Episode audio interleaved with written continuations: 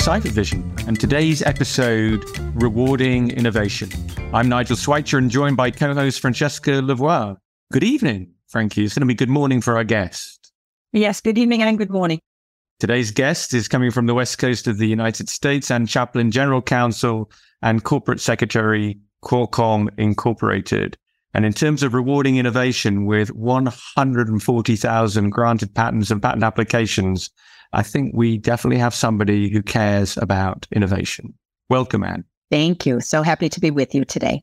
It's a pleasure to have you on Cypher Vision, Ann. And as this is one of our last episodes of the series, I think we're, we're going to go out with a bang. So thank you very much for joining us.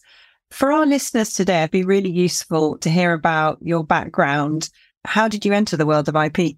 I think I kind of accidentally found IP. I didn't go to law school thinking I would be an IP litigator, but I found IP as a summer associate at a law firm in Minneapolis, Minnesota, where I went through all of their departments and tried everything during that summer. And I was surprised to find how much I loved IP litigation. I loved always learning something new. I loved working with inventors. That led me down this road. And after a few years, I went to an IP boutique firm to focus just on IP. And from that experience, it led to my life's work of working to help innovators. I think you've had some really interesting roles in your career. Maybe you can tell us a little bit about the companies that you've worked for and your role at Qualcomm now. So, I worked for a long time as an IP litigator in the law firm and eventually became the head of litigation at that firm and did that for many years and loved it. Then I was recruited to become deputy general counsel at General Motors, which is the US's largest automotive manufacturer. So I moved to Detroit, Michigan to do that. I started out as head of litigation there. And then I went through all sorts of different groups when I was at GM. I spent six years there and had a wonderful time. It was a time of great innovation in automotive with the whole shift to electrification. And then about two years ago, I had the opportunity to join Qualcomm as general counsel and corporate secretary in San Diego, California. So I went from automotive and snow to semiconductors and sun. At Qualcomm, really tapped into my IP history with such a strong IP portfolio here, our patent portfolio and our licensing business. It's been a great opportunity for me to bring together the learnings that I had throughout my entire career in IP. So coming to Qualcomm, I've been fortunate enough to have a wonderful team of about 375 attorneys and professionals, many of whom are in our IP department. And obviously, at a time that semiconductors are really important for the world. Well, it definitely sounds like uh, your driving force for fueling innovation. But one area that is probably relevant for fueling innovation is diversity. Why do you think there's an issue with diversity in IP today? I appreciate that question because this is an issue that's really important to me and I think really important for our world. When you look at the numbers, what you see is really surprising lack of progress in terms of enhancing diversity of our inventors, of innovation. When you look even at the numbers in the US Department of Commerce, notes the importance of intellectual property today, that it accounts for more than 40% of the US economic activity and supports 63 million US jobs which is 44% of the US workforce. But we need more people from more diverse backgrounds to innovate and to seek patent protection for their innovations, because that can actually help us to solve the world's problems, to support the economies around the world. Right now, only 13% of inventors listed on US patents are women, while Black, Latinx, and Indigenous people account for less than 8% of all US inventors. Researchers estimate that in the US alone, increasing participation in invention and patenting by underrepresented groups would increase annual GDP by up to a trillion dollars, quadruple the number of American inventors, and obviously would bring us new and wonderful inventions. It's an area really ripe with opportunity that we all need to care about. I think you've laid the facts out quite starkly in terms of what needs to be done each organization needs to look at themselves and think what they can do. Could I ask you how you're addressing this at Qualcomm? So, inside of Qualcomm, we have a program where we've worked on this issue very specifically and targeted it so that we are bringing training to our employees so that they understand how they get to participate as inventors and what support we will provide them to get protection for those inventions. To that end, we've created a new inventors workshop series entitled Cultivating Innovation, which is a collaborative program between our IP department and our global employee resource groups to increase diversity and innovation within Qualcomm. We provide a dedicated IP attorney for each employee resource group as well, so that there's a dedicated person to answer questions. And we have a whole series of events to help people understand how the system works and so that they feel welcome into it and understand how they too can participate. We also then looked outside of Qualcomm because it's a much broader problem and one that we really want to help other people with as well. In 2019, we led the establishment of a group called Invent Together, which is a coalition of companies, universities, and other like minded organizations and individuals to raise awareness of the gap in patent applicants and patentees and to help expand access to the patent system. And with our Invent Together partners, we advocate for more research on historical exclusion from patenting and for policies and programs aimed at making patent heavy STEM fields more inclusive. For instance, in the United States, we've advocated for passage of a bill called the Inventor Diversity for Economic Advancement Act. We call it the IDEA Act, which would direct the U.S. Patent and Trademark Office to collect inventors' demographic data on a voluntary basis and make it available in the aggregate for research.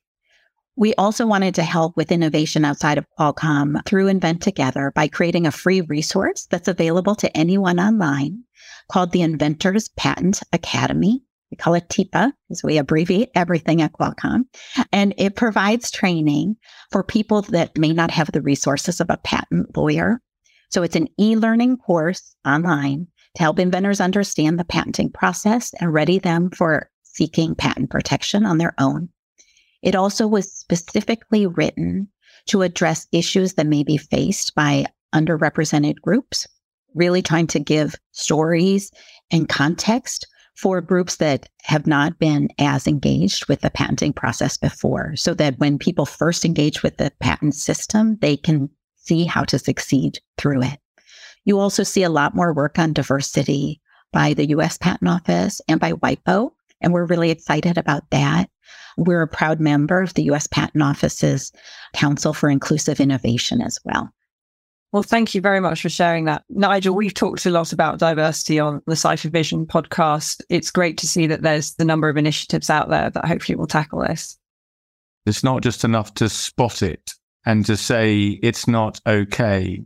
It's the proactive steps that people can take and I know we spoke in this series to Adapt and to Suzanne Harrison and to Director Vidal. They're all giving tools and ways of interacting with this problem. So I hope that all the listeners to this podcast will just drift up and down the series and just get ideas about how they can engage with this very important topic. And I think you also put it very succinctly in the way that actually bringing diversity to innovation is really going to benefit society. You're going to be bringing inventions that are relevant to a much wider group of people. And there's the huge economic benefit that you stated as well. Why do you think we need strong IP rights to do that?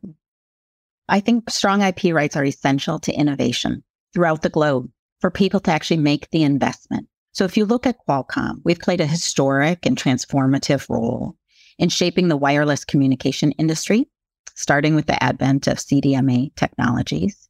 And then we have a long history of actually bringing our innovations to the standards bodies like 3GPP and its predecessors. Through that process, we've played a recognized and trusted role in the ecosystem. We have decades of foundational leadership in wireless and computing technologies.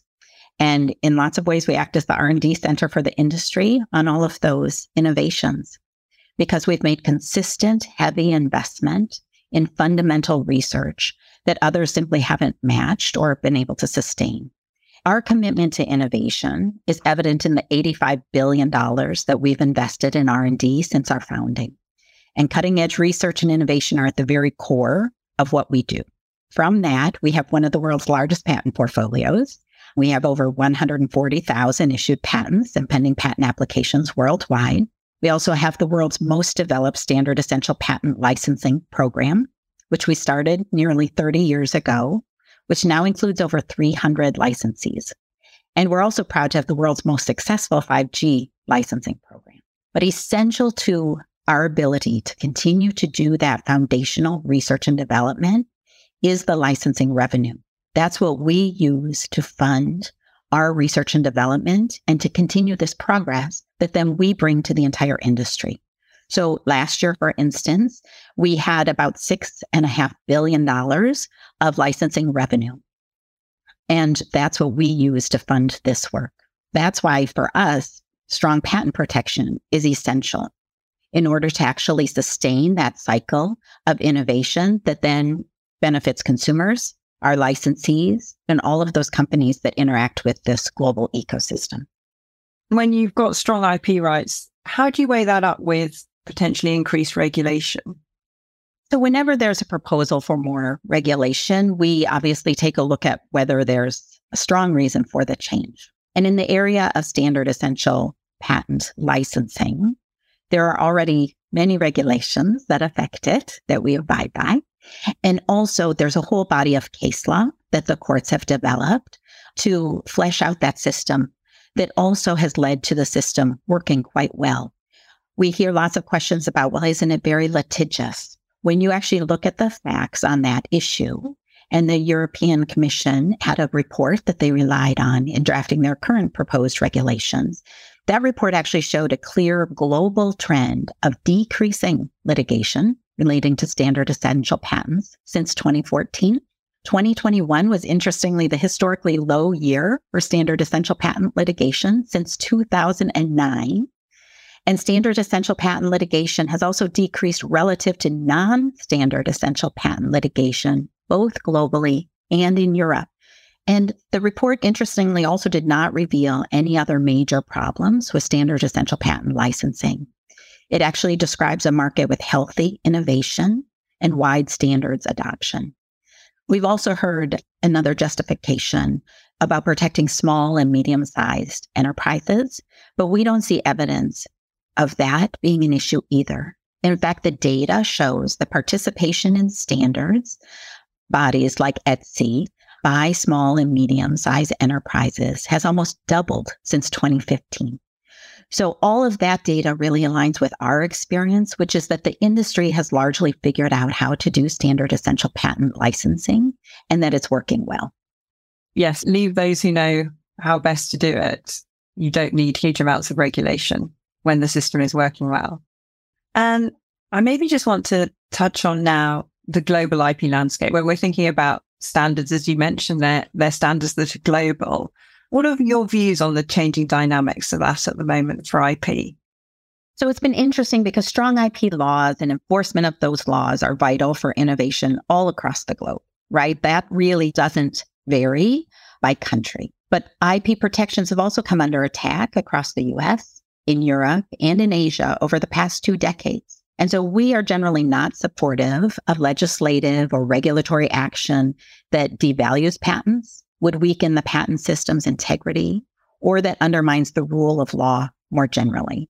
So we do have some concerns with the European standard essential patent regulation. And as someone who's worked in this space for decades, there are things about it that really just don't line up with the real world in our experience. It's our hope to engage productively in that process, to bring information forward, to hope to improve that regulation in the coming months, as opposed to it being an opportunity for implementers to simply delay taking licenses when they're using inventions of others. And so we've been very dedicated to having a good faith effort to improve that regulation having those strong IP rights, enabling that innovation, development, the investment in R and D. Could you maybe talk to us a little bit around other sectors that Qualcomm's looking at in terms of innovating? Let me give you just a couple of examples. We've done a lot of work in automotive, for instance. So we have a licensing program in automotive to enable car connectivity through access to 5G, also CV to X technology, Wi Fi, Bluetooth, and then precise positioning technologies. These are really wonderful enablers for the changes that are going on in automotive, which are happening worldwide right now. I have a new driver in my house, so you can imagine I care about this one extra, right? I'm very thankful for the auto stop features, for the thing that pops up to show there's a person, and lots of those. So I think that what we're able to bring to help the automotive industry on their journey, um, it's really exciting. And I think that's why you're seeing a lot of success in the 4G and 5G licensing in automotive. We also have been really focused on the Internet of Things. And I know Internet of Things licensing has become a hot topic at the moment, but it's important to note that IoT licensing is not new. We have been doing IoT licensing since 2G. Obviously, it's very different from cellular because in cellular licensing, right, you can have five or six companies cover 80% of all of the handset sales in the world. Whereas with IoT, there's so many use cases, so many end device markets. So it's so broad across industries that it's much more fragmented. IoT licensing involves the Herculean task of trying to license a large number of relatively low volume players that all have these different use cases. So consequently, many standard essential patent licensors like us have chosen to focus really just on where there's been volume, easily licensable segments such as modules. That's what we've been doing. We also have made a lot of investments in multimedia, the video codecs, and we have an amazing portfolio in that space. It's one that we all get the benefit of as we all stream so many things that we never used to do. But there's been a huge demand for that technology. It's also a great example of a diverse inventor. So I'll call out one of our Qualcomm inventors, Marta Karczewicz, is a true pioneer in this multimedia space. And she's been issued over 500 US patents in this space. And her inventions alone have brought so many improvements that enable us to actually have the streaming that we all have today. So she and her team have helped lead the development on HEVC and the VVC video codec standards. We also have inventions that are important for other codecs like AV1. And so these technologies are deployed worldwide in smartphones, TVs, and other devices, and are really benefiting consumers and device makers and content providers as well. So those are just some of the other areas that we've been really active in. That's great to hear the story about Marta, and that almost takes us back to uh, uh, how we started the podcast around diversity. So fantastic to see that she's got so many patents to her name, and she's really leading the way there. So we, it feels like we've probably gone full circle. So I would quite like to ask you now, what do you think the future holds for for standard essential patents and for Qualcomm going forward? So I really think that it's important to the world that we maintain a strong and balanced patent system to incentivize innovation. And I hope that's what we see moving forward. Inventors need to have the confidence that when they make the investment and take the chance and come up with something new that can benefit society, that they can actually get a return on their investment. We know this is what drives the capital investment for us and for other companies across the globe and actually creates value in the global marketplace. I also think that it's important for us to realize and to let people know that the current system works, that IP licensing is really driven by market forces that ensure that standard essential owners are fairly compensated for their R&D investments while providing scalable access to technology that broadly enables the ecosystem. And so we support further transparency in doing that, but we do worry about heavy handed government driven approaches that are divorced from market realities and which move legal disputes out of court and into administrative proceedings with undefined rules are rarely the secret sauce to encourage innovation. Regulatory interventions like what we're seeing debated in Europe, we do not believe would lessen friction in IP licensing, and thus it causes us concern.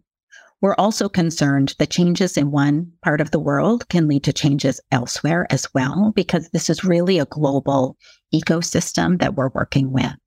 So, what I'm hopeful is that people will realize the importance of patents and actually the benefits that it brings to everyone's daily lives, to companies, and to our consumers. At this stage of the podcast, and it's always left to me to ask our guest to summarize a Cipher vision, a key takeaway for our listeners. What I'd say is that in our increasingly interconnected world, technology leadership matters in the context of economic value, industry competitiveness, national security, sustainability, consumer choice, and so much more. We must uphold a global standard ecosystem that's incentivized and reinforced by a stable framework of global patent policies that consistently protect IP rights. The benefits of expanding the pool of inventors is clear as well. And more diverse inventor communities will result in more diverse problem solving that our world needs, more job creation, a boost to the global economy, closing the wage and wealth gaps, and new insights and discoveries that improve society. We take connectivity for granted. There are over 18 billion mobile devices and they are all interoperable. To put that in context, that's more than two devices for every man, woman, and child on the planet. But this level of innovation comes at a price. And as Ann mentioned, Qualcomm alone has invested more than $85 billion in R&D since its inception. So ensuring the incentives are right is absolutely critical, and strong and predictable intellectual property rights are fundamental in achieving the right balance. There are those who look at the standard essential patent landscape and wish for greater transparency and less friction. Having devoted the last decade of my career to delivering better data, I make no secret of my allegiance to that cause.